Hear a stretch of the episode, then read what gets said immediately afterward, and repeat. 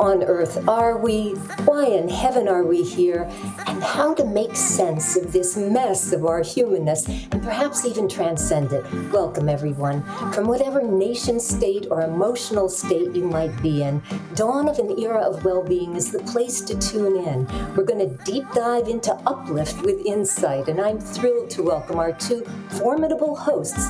Two-time Nobel Peace Prize nominee Professor Ervin Laszlo is a world-renowned philosopher and systems scientist, the author, co-author, or editor of 101 books that have appeared in a total of 23 languages. He has also written several hundred papers and articles in scientific journals and popular magazines. He's a member of numerous scientific bodies, including the International Academy of Science, the World Academy of Arts and Science, and he's the founder of the Laszlo Institute of New Paradigm Research and the Club of Budapest, and the recipient of various honors and awards such as the Goi Peace Prize, the Assisi Mandir of Peace Prize, the Luxembourg Peace Prize, and he's received honorary PhDs from the United States, Canada, France, Finland, and Hungary. And Fred Tsao, a business leader, futurist, practitioner of Eastern wisdom and Western science, author and chairman of the Family Business Network's Ambassador Circle, and founder of ITEA Institute and Octave Institute, where ancient wisdom and quantum science are fused to create a platform for people to achieve a purposeful life that's mindfully lived at new levels of consciousness and freedom. I'd like to start each episode by acknowledging our worldwide audience, for whom some are lucky enough to be thriving in this remarkable new environment, but many are not. It's challenging. Dawn of an Era of Well-Being podcast and book hopes to offer real comfort to the global community, helping us awaken to a new paradigm, a new era of well-being. We encourage you to not only read the book and hear the podcast, but to Feel them, to start awakening your senses to different ways of perceiving beyond just our eyes and just our ears, because this is the space that Ervin and Fred refer to as consciousness. That's our comfort zone for the long term. So, before I introduce today's wonderful guest, Michael Bernard Beckwith, I have this question for you, Ervin how to discern and distinguish between the clever voice of ego and the subtle voice of guidance and consciousness. And why is guidance more subtle if it's so much more important? Ervin. Well, guidance comes to us through our consciousness, through probably I would call it non ordinary states of consciousness. The consciousness that occurs in the area where Michael Beckwith is working, because it occurs in spirituality, in religion in the broadest sense. So uh, the guidance we get is from these deep layers. We have to explore those layers. But it's not from the everyday world around us. It's not just telling us how to how to make a better pie, or something along those lines.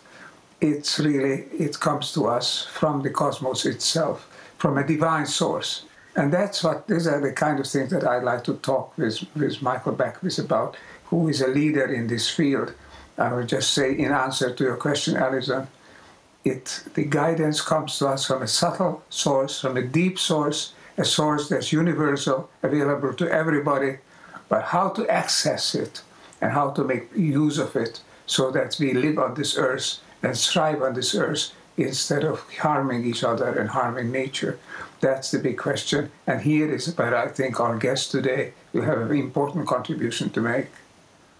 Absolutely true. And on that dynamic note, let me introduce our very special guest, Michael Bernard Beckwith. He's the founder and spiritual director of the Agape International Spiritual Center, a trans denominational community headquartered in Los Angeles, comprised of thousands of local members and global live streamers widely recognized for his teachings on the science of inner transformation, Dr. Beckwith embraces a practical approach to spirituality utilizing meditation, affirmative prayer, and life visioning. These practices teach us to take the experience of inner peace and awakened awareness into our everyday lives As co founder and president of the Association for Global New Thought, he hosts conferences featuring harbingers of world peace, and his new app, Beckwith Inspires, features essential spiritual tools, technologies, and practices to help shift perceptions and transform lives. And oh, do we need some transformation here, Michael Beckwith? It's wonderful to have you. Thank you for joining us. And I'm gonna I'm gonna dive into a question that I think you'd be so equipped to answer. While we're still in our infancy of becoming a hopefully more consciousness oriented species and cultivating the relationship to this new paradigm, who is parenting our mind? And he, let me give you a familiar scenario. I think this has happened to many people. This happened to me recently. Me and my monkey mind, as we'll call it, are both hungry, but with hmm. different appetites.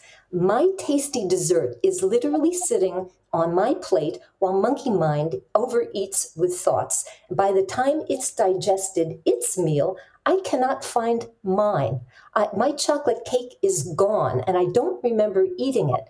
I was so consumed by my thoughts, which consumed my food without my even realizing it, and I wound up hungry, frustrated, and deprived before my very hungry eyes.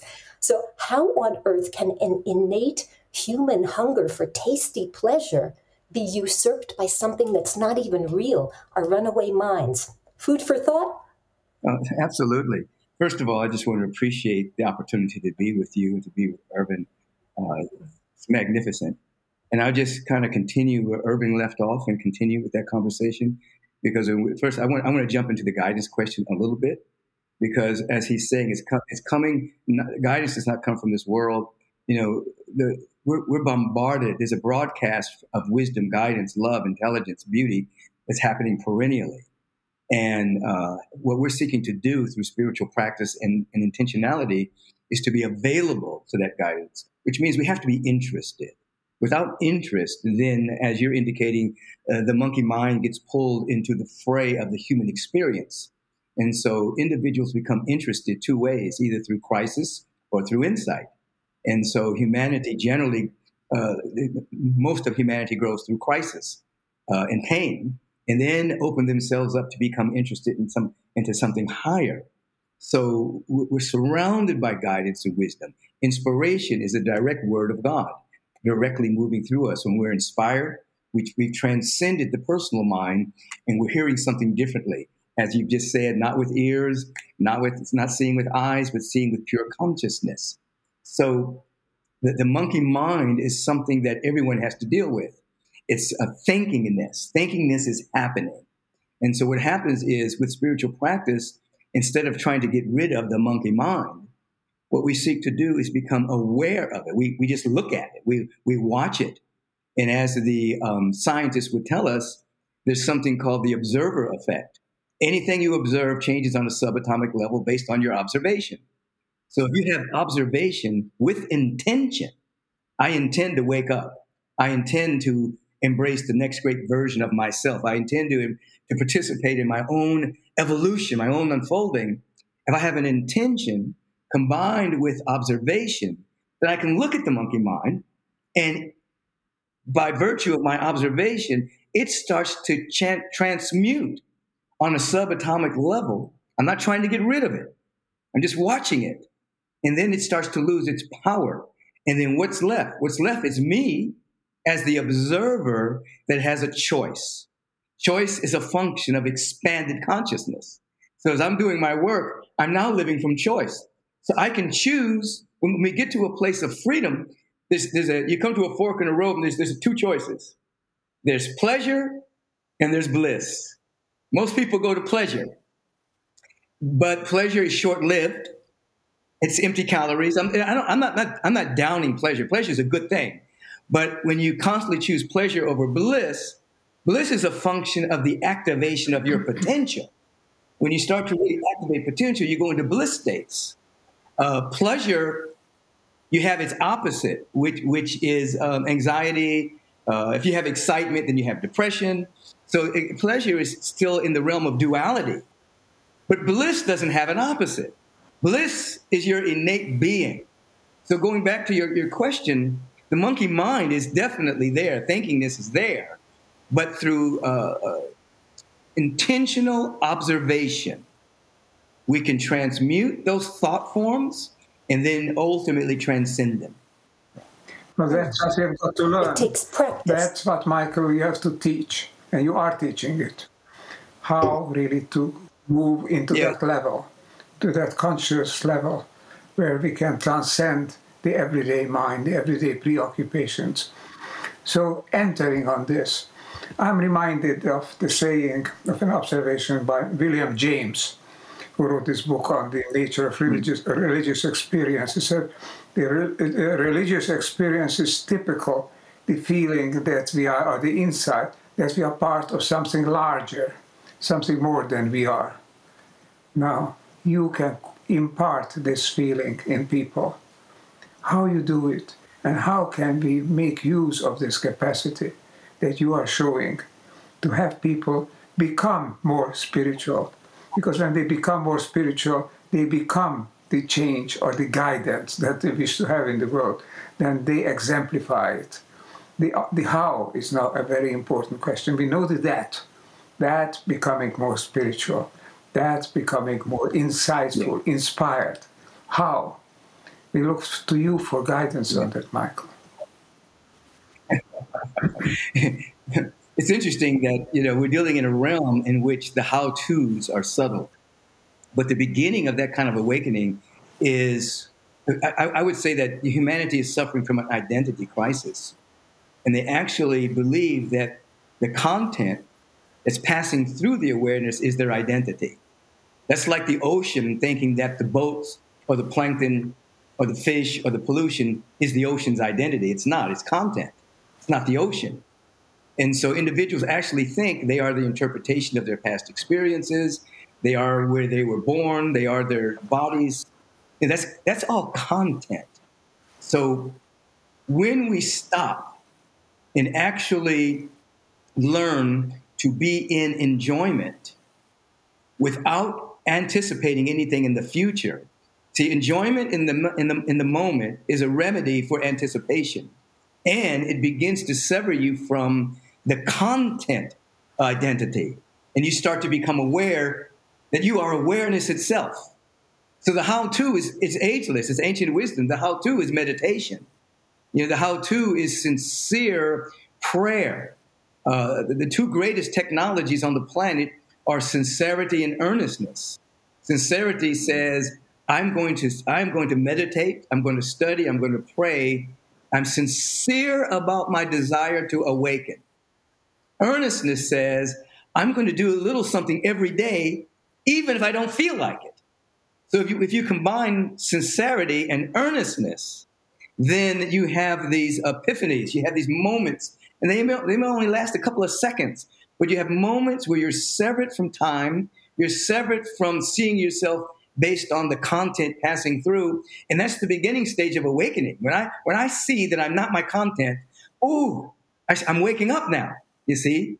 And then when i can just stabilize a feeling not an emotion but a feeling of being in joy without looking to, to the future for something to happen now that's another stage of, of awakening and then we learn through practice to stabilize these states.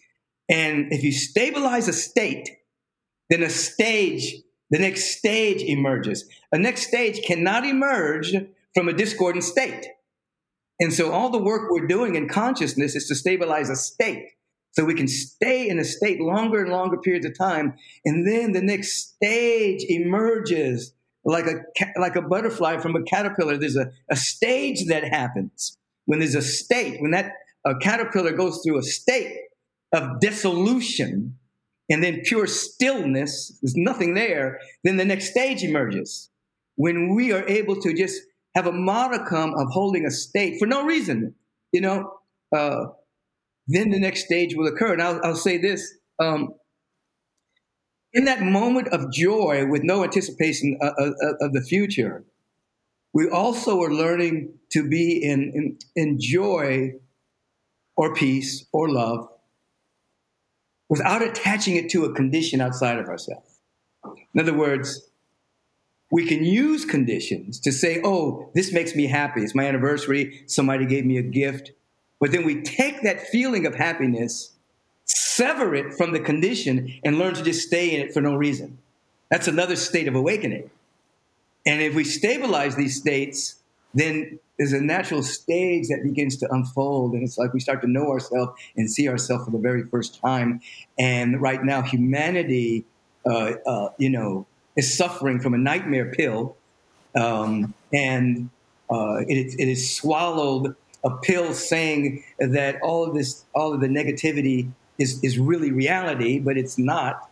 It's, it's, a, it's, a, it's a simulation of thought forms being uh, uh, manifesting as experience. But when we come to these other states and stabilize it, we wake out of it. Woo! We become clear and clean. It's, it's a whole different space. And I just want to say one other thing. No one needs to be a superhero to do this. I'm telling you, with earnestness and sincerity, little by little by little, we, we break we break free from the matrix.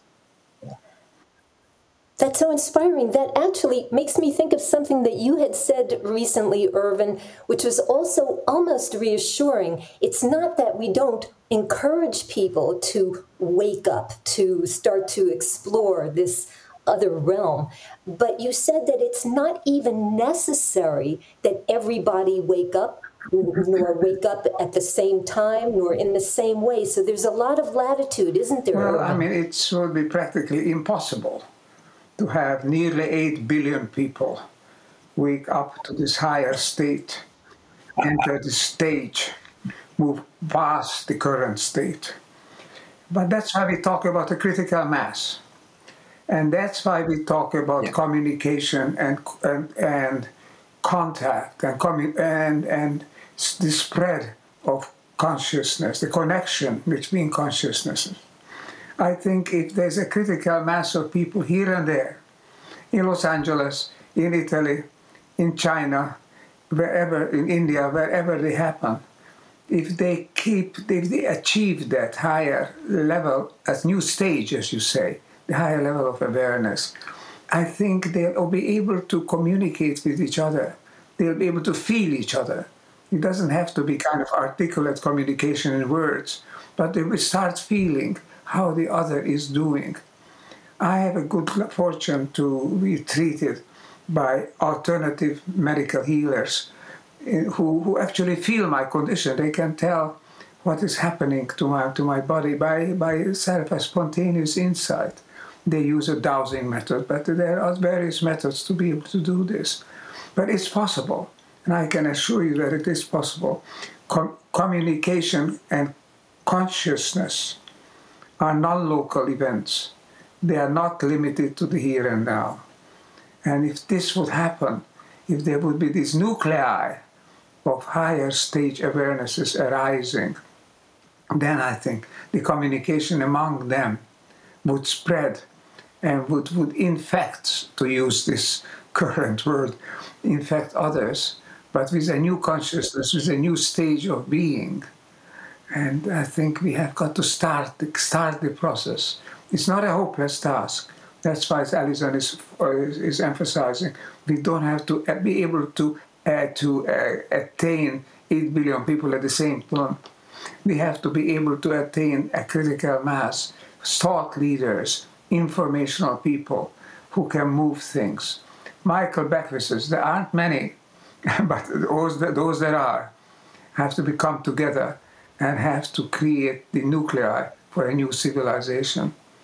I think so. The how to, to come back to this question again, is, is, is important because it's feasible. You're not talking about utopia, idealism.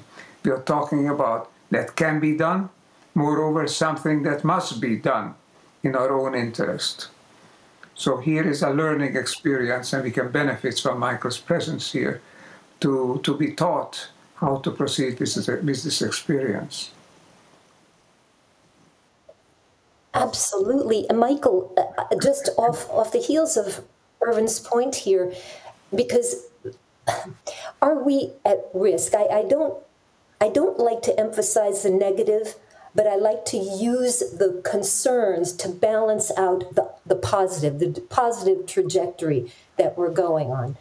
are we at risk of overwhelming our young and vulnerable senses with things like Facebook's metaverse and all the AI explosion that's going on right now because because the world is much more technologically savvy but also dependent and susceptible to its influences for better or worse. So is there a concern that we'll further confuse consciousness with ego in a kind of wormhole of mixed realities? How mm-hmm. and people like you can help us navigate that, but what's your thought on that? Well, historically, technology has always superseded consciousness.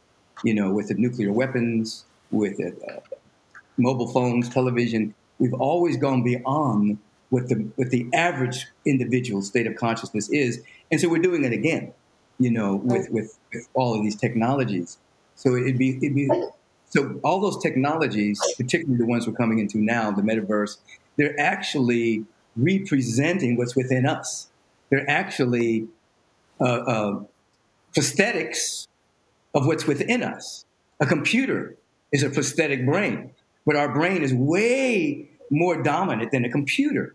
And so it behooves us to actually catch up uh, with the technology. The technology is like saying, this, these are prosthetics of what's within us. Now we have to catch up and actually allow for the technology to be useful to technology and useful to feeding all of the people on the planet, bringing clean water, uh, creating an economic system that's that's not immature but mature enough to to be built upon abundance rather than on debt. You know, so there has to be a shift of consciousness so that we we overtake our own our own technology. And so, as, as Ervin was saying, it's not going to happen overnight, nor is it going to. Ha- everybody's not going to happen at the same time. It's like popcorn you pop popcorn, all the little kernels don't pop at the same time. One pops, another pops, and then pretty soon they're all popping. And there's always a couple that don't pop, you know. Um, and, and and that kind of communication he's talking about, that kind of communication worldwide happens through communion. You know, com- mm. communication via communion. We're in communion with the same thing, the same presence, the same source, the same power becomes more real to us than the very chairs we're sitting on. And then we're in communion with the people around the world, and suddenly these ideas that are in the idea sphere, inspiration, guidance, starts to flow through the critical mass as he's talking about. That the beautiful thing about ageless wisdom is, is that it tells us that a thought that emerges from a field of unity is way more powerful than a thought form emerging from a field of separation. They don't have the same gain. They don't have the same function. They don't have the same amplitude. So if you have uh, even a, a, small group of people, but a powerful group of people that pass a critical mass, that's way more powerful than the rest of the population that's unconscious. And it will start to create a wake for people to follow through. And I, I think we're really on the verge of um, a renaissance movement in which things will happen very very rapidly because the universe is progressive. And, and when you get locked in stagnation, you know, dictators, dictatorships, stagnation and greed, materialism, consumerism, war implements, et cetera, et cetera, et cetera, then what happens is uh, it, it creates kind of like a slingshot. Something's being pulled back, pulled back, pulled back because something's not moving, and then it's released, because it can't stand the tension anymore. And then society moves really fast, really quickly. However, it moves, first of all, through the people who've been doing the spiritual work, those who can hold the wattage of the cosmos and not blow their circuits because they, because they have prepared themselves for the onslaught of the cosmic energy. So I know that's, that's a lot in there, but it is dangerous what we're doing with technology. So we have to quicken uh, so that we get it, get ahead of it because it's just replicating what's within us anyway. People need to be reminded about that. That what they see outside of themselves, this computer, what they see outside of this metaverse, that's all within us. You see, it's not foreign, it's within us. But we are signing too much power out there. And we need to come the back and internal power. authority, the authority we have to, have to mature. And not above us, yeah. not beyond us. What is so remarkable in today's situation is that for the first yes. time, two things are happening simultaneously. we are becoming threatened as a species, as a whole species on this earth. The physical conditions for our existence are no longer guaranteed. If you move like this, ever smaller groups of people could survive, ever fewer could actually thrive on this earth. The conditions would narrow and would, the, the crisis would grow. This is on the one hand. On the, on, hand, on the other hand, the awareness of the need to create conditions for our survival, even I like to use the word thrival, ability to strive, you know, that this is these are, are becoming known. You are finally waking waking up as an international community for the first time, getting together and spelling out goals for everybody goals to which some nations who are able or affluent enough are, are pledging to support, are making pledges. These pledges are of, obviously, for the time being, they are well intentioned, but very often the financial means, the actual political will is missing to live up to it. And they're also not all sufficiently strong, sufficiently radical to move it. But obviously, we are in a situation where consciousness becomes the key Financing, yes. Technology, yes. All of those things. Political will, yes. But how do we do this unless we start feeling it, feeling one, feeling part of it, and feeling that what we want to do is what everybody wants to do because everybody wants to live as a normal human capacity. And we realize that we live when everybody else lives. When in our book, when we talk about well being, we have a well-being when, when the world around us achieves well-being. These are not separate individual elements. They're the whole or nothing, all of us together. So we are in this particular historical moment when we are waking up. The international community is out there now, talking about the G20, talk about the COP26, talk about the Paris Accord or whatever. All these are, are, are unprecedented elements of awakening in, the, in a practical sense as well. Not yet in actual practice, but envisaging the practice. And to key to this, to moving into real practice, is what Michael is doing and what great intellectual and spiritual, inspiring people are doing, getting people to understand the situation, to feel it, and to want it not as an imposition, not as a responsibility, but as a positive aspect. Here we are finally, we can come together as a species, create our consciousness, which is held in, co- in common by all of us. If we can do that, then we really will create the new man, the new person, I would say, that Marx was even talking about, and that philosophers and prophets were talking about all along, the new person, you know. And this is almost almost here. We have to accentuate it, otherwise the crisis can, will overtake us. So here are the tipping point, and things like what we are trying to do, the things like we are engaged in doing at the institute, with this program, with our publications, and with, with Michael, with his with his uh, initiative in Los Angeles and worldwide. These are the key elements of to make sure that we are succeeding that we are moving toward thriving and not toward extinction.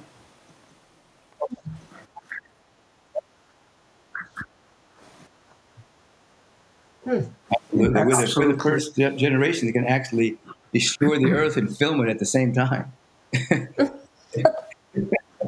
you know, but I, but I, I, am in absolute agreement. We're, we're at a point, you know, since humanity has a tendency to grow through crisis anyway, not every single being. Many people grow through inspiration and insight, revelation, uh, articulate a vision and walk in that direction.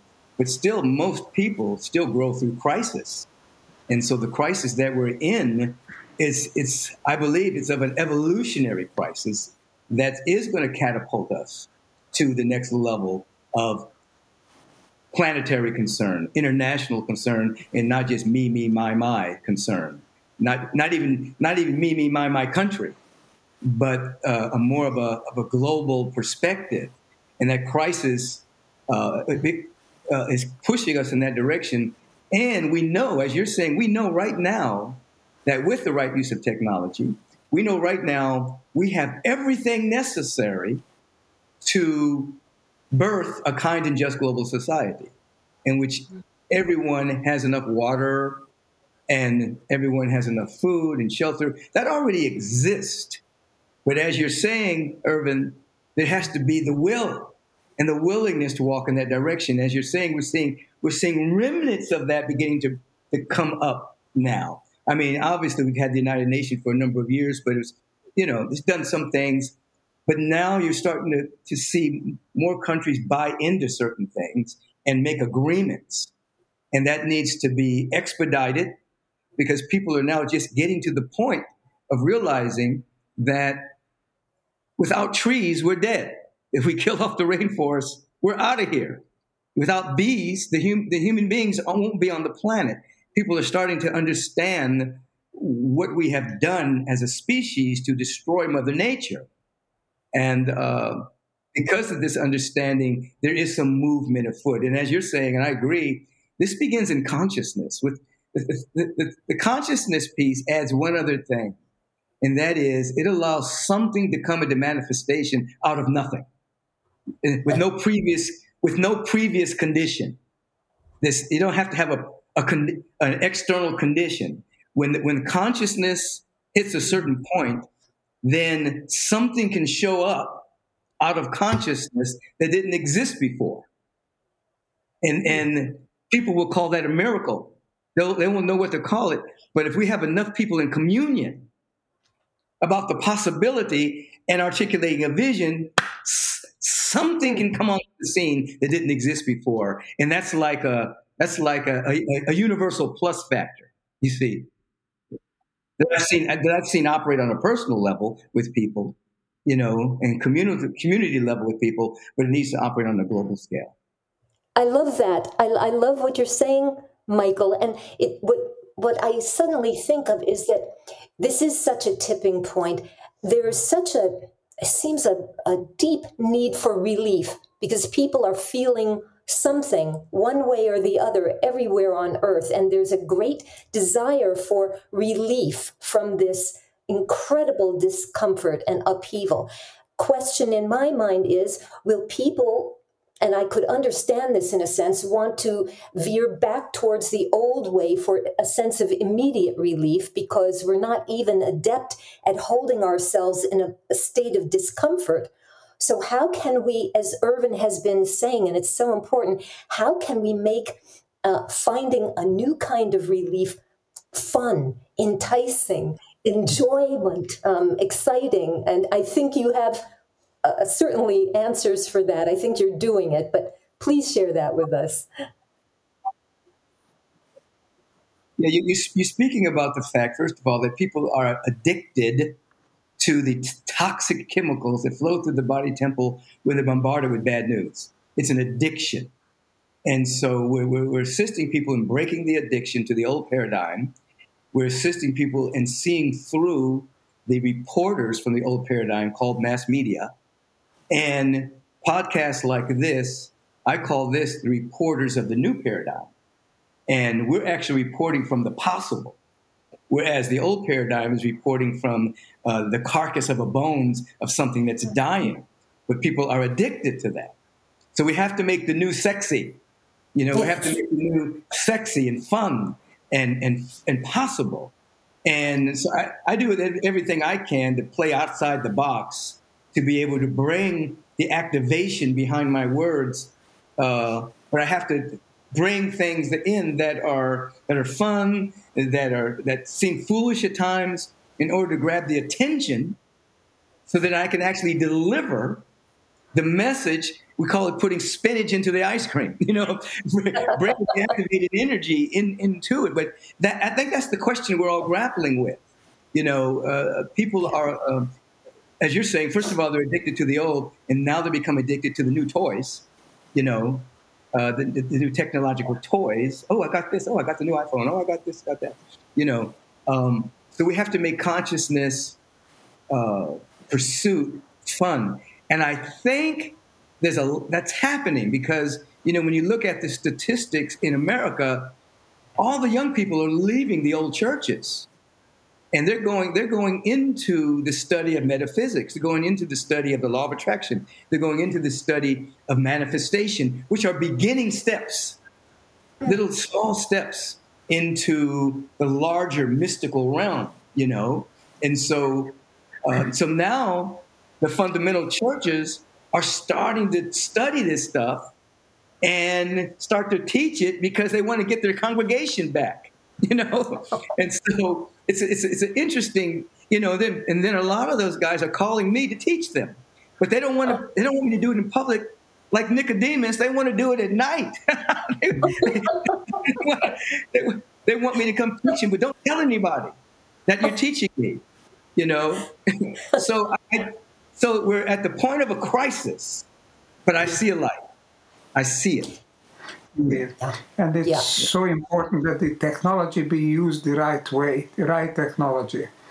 When people sit around at a table, two of them can be sometimes you see couples sitting at a table and you would think that they'll be enjoying each other. Instead of them each is picking up his mobile, uh, the smartphone, and is talking to somebody else or looking at some film or some uh, video. Now, to what? It's fine if you use your mobile phone your smartphone to communicate and to get information. But not if you just separate yourself off from the rest. And you can make yourself an enclosed individual just communing with your little gadget, you see. And that's a danger that we have there, that the new technology separates instead of bringing together. And it depends what goes on it. We can have the kind of videos that join people together that listen to people like Michael Beckwith and Gregg Braden and, and Deepak Chopra and others, you know. And then, then, of course, we can realize we can, that we are belonging to a wider community and we can join that community. But technology has to be overcome. It's a, it's a means, it's a vehicle. Otherwise, if you stuck on it just for, for the love of it, then we get bogged down just playing computer games, basically. That's the danger. We're just playing games with, with, uh, by ourselves, you know. It's like playing cards by yourself the, the, the, the old fashioned way. You just deal for yourself and then you play. So it's, it's, it's, a, it's a communal game, and we have to use the technologies, use the means that we have to play a community game, to commune with each other, as yes. Michael says. Find, create a community, a communi- communion among people. And that has to be, eventually, it has to spread worldwide. It has to spread to the species. The new species, the new person will arise if we are all joining the community of life on earth. And first of all, a community of human beings, which is not just my country or your country, or my, my race or your race, or whatever. It's the, it's the community of all of us on this earth being part of this tremendously coherent wholeness, which is nature, which is the web of mm. life on this earth, mm. joining it instead of separating ourselves off. Mm-hmm. We can do it, as Michael says, we have the means to do it. So now do it, do it, and Michael can help us do it. Exactly. Please, Michael. What we're doing is we're redefining what success is you know, um, personal success is when you you have your, your your your own health together, you have your your financial together, you know. But that's that's personal success. We now, as as, as Ervin is reminding us, we now are expanding our viewpoint of success, and we're including other nations, and we're including the planet. We're not uh, uh just being nationalistic, you see, or we're not just uh, uh, dealing just our kin we're, we're coming to understand what Jesus meant when he talked about loving your neighbor. It wasn't the person just living next door to you. The neighborhood is the planet. And so from the from, from a very young age, our children need to be taught that everyone is your neighbor and planetary success is the game. That's the game we're playing. We're not playing the game of who he or she who has the most toys wins. We're, we're playing the game of who leaves the best vibrational blueprint, uh, footprint on the earth. The footprint of beauty, the footprint of love, generosity, compassion, kindness, uh, uh, philanthropy. That's the game that we're now playing. And the danger of the technology, as Ervin is reminding us, I, I know of a personal case of a woman. Uh, I have a friend of mine who had a friend until he discovered that this friend, she works for the armed services, and she was adept at the computer games. So now she kills people with drones. You know, she gets a target, she goes into work, she gets her target that are primarily in the Middle East and parts of Africa, and she takes them out. And then she comes home and feeds her kids. And he was talking to her about this, and she had no connection between the fact that she's pushing a button and somebody's dying, that, that that's a human being that just died. And in many cases, it's what you call collateral damage. Other people are being killed as well, not just the target that they're going after. But she was so cut off from the fact that she's, she actually kills human beings for a living. In her mind, she's just on this computer and following orders to kill these people. That's dangerous. I mean, that's where we can, that's where people are being led to, not just distraction, but actually extraction of human life, you know. So to, to, Ervin's point, you know, we have to really shine the light on this kind of thing and begin as a species. Uh, I, uh, uh, on, a, on, a, positive note, I have a, an individual go through my classes, and he was a part of the war industry. And after the, the, the first year of being with me, he quit. He quit his job. He said, I can't be a part of this industry. You know, because he was also like blinders on. He was a computer whiz and he was doing things. And that led to people's deaths. And he, he woke up and said, I can't be a part of the system. You know, so th- there's a lot of people waking up. There's a lot of people still sleeping. Um, but I, I see there's a trend towards awakening. There's a trend, you see. And, and, uh, I mean, Ervin said it all, you know, this, this separation that's caused by technology um, and what you said earlier, we have to make this thing sexy. We have to make consciousness expanding sexy. And, and I, I often teach that in, even in businesses, we have to have four bottom line, a minimum of four bottom lines. You know, in the old days, you had one bottom line that was profit. You know, now you, you have to have a planet, people, and purpose that leads to a profit. You know, you, you have to, how is this helping the planet? How is this sustaining the planet? How is this, how is this business not hurting the planet? And then how are we taking care of our people? The people that gets the end product and also the people that work for you. How are we taking care of people? You know, and, our, what is our higher purpose for the business? It can't just be making money. That's old. It has to be uh, alleviating some kind of suffering, bringing some kind of joy, some kind of beauty, some kind of efficacy, you know, has to have a higher purpose.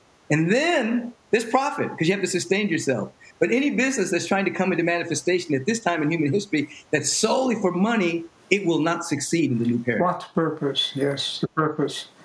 The old fashioned purpose, the old old purpose, yeah. which is so dysfunctional, is just to play a game that separates from the reality. I remember once uh, somebody asked the Uh, retiring head of General, General Electric, what motivated you? You made it a very successful company. What was it that you really wanted to achieve? And he offered one word win. You just want to win. You're playing games. You want to win. See, the winning means getting more power, more market share, more profit, you know, more power altogether. And this reminded me also of another example. I once had happened to know, uh, became a good friends with a, a, philosopher who, in his youth, when he was 18 years old and 19 years old, he was German, and he was a Stuka pilot. You know these these dive bombers. You know, the incredible what they could what they could produce uh, by diving down and, and letting down their, their bombs. I asked him, "Did you know that you're actually killing people with the bombs?" It never occurred to them. You had to get that bomb, bomb into the target. You know, even more important than getting the target, to shooting down the counter, the counter, uh, the so-called enemy, the British planes, the the British um, uh, uh, Spitfires, I think they were called at the time. So they played games. Who can shoot down how many? When you were 18 and 19 years old, this was an exciting game. Never occurred to them that they are killing people. It's, it's their job. They are winning also. They are playing a different game. And nowadays, if you just want to win by playing computer right. games, it's just as dangerous a kind of a thing. At right. least you're not actually killing people, but as you say, we're, we're killing the, the, the effigy, the, the sort of the representation of people. So let's play games, which is the real world, how to be a productive part of the web of life on the planet, how to be a part of evolution and some a, a, a part of the positive aspect, not part of the problem. You see, so if you can get this mentality, recognizing that the, the playing field is the earth, is life on this part of the universe, you know, that I think then we play, start playing games that can get us someplace instead of just hurting each other. Right. Rival games. Yes. Why aren't there all these? There are genius minds out there creating apps and games. We have the Olympics. Maybe we need an infusion of new apps and games to transition us so that we're, in other words, one of my questions is actually in order to um, birth this new paradigm, is it necessary to cut, to make an actual cut, or is it an alchemical shift that we're uh, taking some of the old as we bring it into the new? And can we use our creative genius to create apps and games and a, a, sort of a new kind of Olympics where the global body suddenly starts to um, understand that it has an arm and a leg, and each part of the body is maybe doing a wonderful competition on behalf of the whole, to, to just to sort of stimulate and wake ourselves up in the most fun, as we say, sexy, uplifting way, sort of a seduction, a seductive dance as we enter this new paradigm. What do yeah. you both think? Alison, what you are saying calls to mind the saying, we have to remember who we are. Remember. remember. yeah, also a literal word. I think that we're in the beginning stages of that, that there are mm. individuals like uh, the Global Citizen uh, uh, group that was created. I think I, I spoke in South Africa pre-COVID. Um, uh, and we raised billions of dollars in one day that is being people can now submit and get grants. They have to submit a, a, proposal for how they're going to help change the earth for the better. It can be in environment it can be in social justice it can be in education. So those kind of things are emerging. So we need more of that those kind of um, uh, not festivals those kind of challenges those kind of olympics you know so that can actually funnel their genius into solving the issues of the day rather and, and think beyond you know their market share of for their particular business but to think the planet. Uh, and i think we're at the beginning stages of that kind of thought. It just needs to be more fueled. I mean it was just a small um, it was a small little bit of a news item on the old paradigm news even though i think i think that day was raised $7 billion in one oh not that day in one week Seven billion dollars. Was this pretty- Hugh Evans? The Hugh Evans, the Global Citizen Festival. Is that what you're referring to? Because uh, there was a a global live. Africa. Yeah, this live stream all over. Yeah, that one. Exactly. I, I, was there. It was Oprah, and it was um, Jay Z yeah. and Beyonce, and there's a bunch of us. They had me open it up, right. and I didn't find out two weeks later they'd raised that much money. Um, and so that's the yeah. beginning of that. And there's other things like that happening but it gets very little play in the mainstream media. So we have to begin to figure out ways to really get the message out that these things are happening and begin to build exactly. You know, so I always tell well in evolutionary exactly. evolutionary theory we know that it's never the mainstream never. that evolves. The mainstream dies off. Yes. Preferably soon, sooner rather than later. Yes. The evolution comes from the periphery comes on the bottom, and then it has to move in toward the center, move up, if you like. Yes. So I think that's Always. where the reaction response, responses, that's where the creativity is occurring. And that's what we have to look at and further and promote so the new culture will arise, which is already arising, right. will become powerful enough to take over. Yeah. yeah that is our job. And I, I, tell people the same thing that you, nothing creative is really going to come from your political system. The politicians are embedded within the old paradigm. You may have a sprinkling of a couple that are statesmen and stateswomen, but pretty much not. It's going to come outside of that. Self governance, having a vision, walking in that direction, and self empowerment, you see. And, and, and all of this is in alignment with expanding our consciousness of our oneness with the presence. Absolutely. And some leading politicians realized this. You know, I'm reminded now that I wrote about 20, 15, 20 years ago, a little book called You Can Change the World. And the foreword was written by, by uh, uh, your, your, your um, another Michael, uh, Mikhail Gorbachev. and in the foreword, and in the foreword he said, never trust, never think of the politician as going to lead the way. and he was a politician. Right. He knows what games they are, they are playing, you see. You always look to the people to lead the way. And, and honest people recognize this and know this. Yeah. But we just have to realize all of it and empower, empower the creative alternatives at the periphery so that they become the, main, the new mainstream. That's it. I think we have reached a point, a point here where we can uh, conclude perhaps a couple of words. I would just like to say to Michael that it has been a great pleasure oh. to have you with us and to have discussed on these points which are so critical, not just for our happiness, but for our very existence on this planet. To recognize that we are at this tipping point and that a new spirituality, a lived spirituality, can arise, which can show us the way. It's, the, it's not the old fashioned dogma, it's the new feeling, it's the new sense of who we are and what the world is. The kind of things that you are leading, Michael, and that we need so much in the world. So thanks again, mm. and thanks to Arizona again for, for moderating this discussion.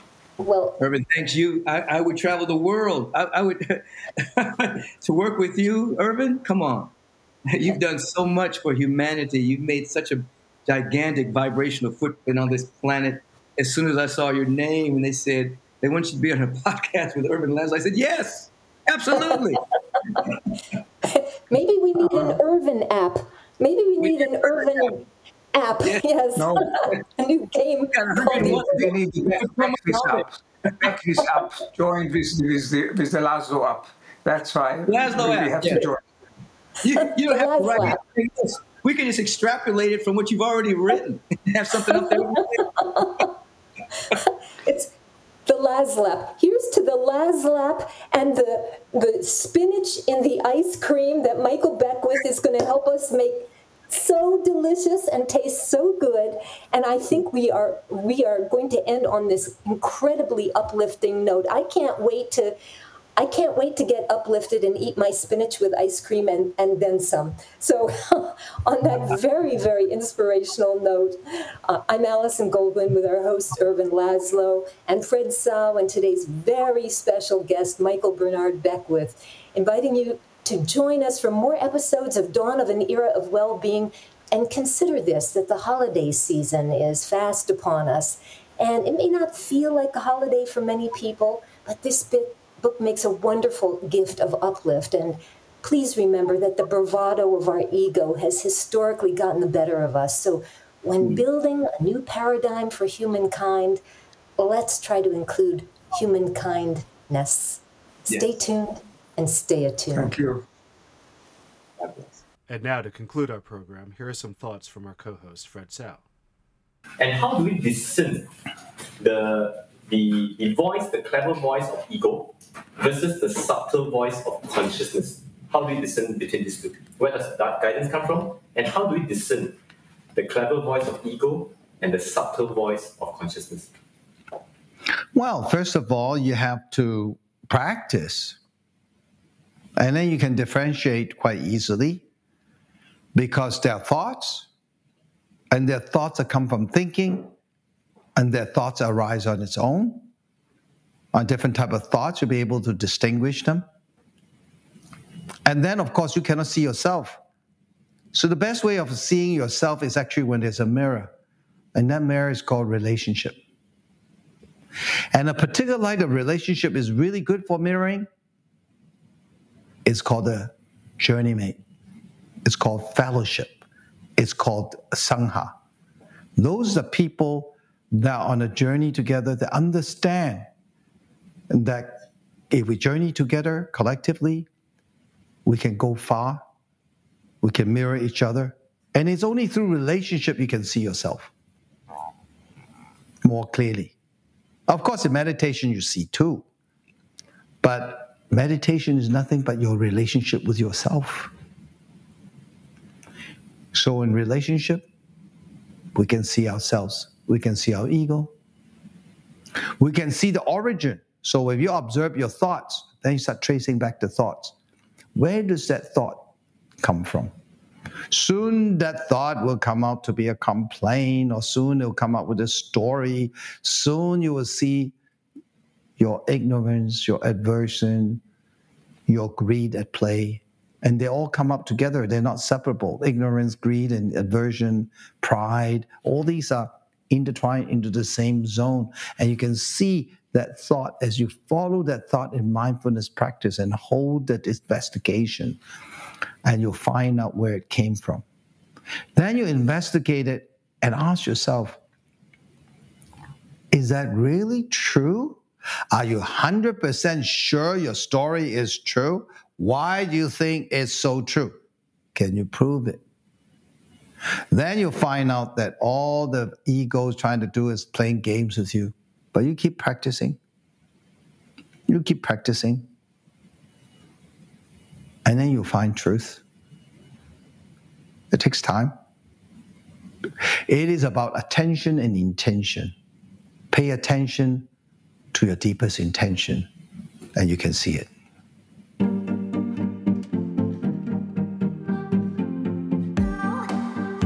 Thank you for joining us. Dawn of an Era of Well-Being is a co-production of the Laszlo Institute, ITEA Institute, and Select Books.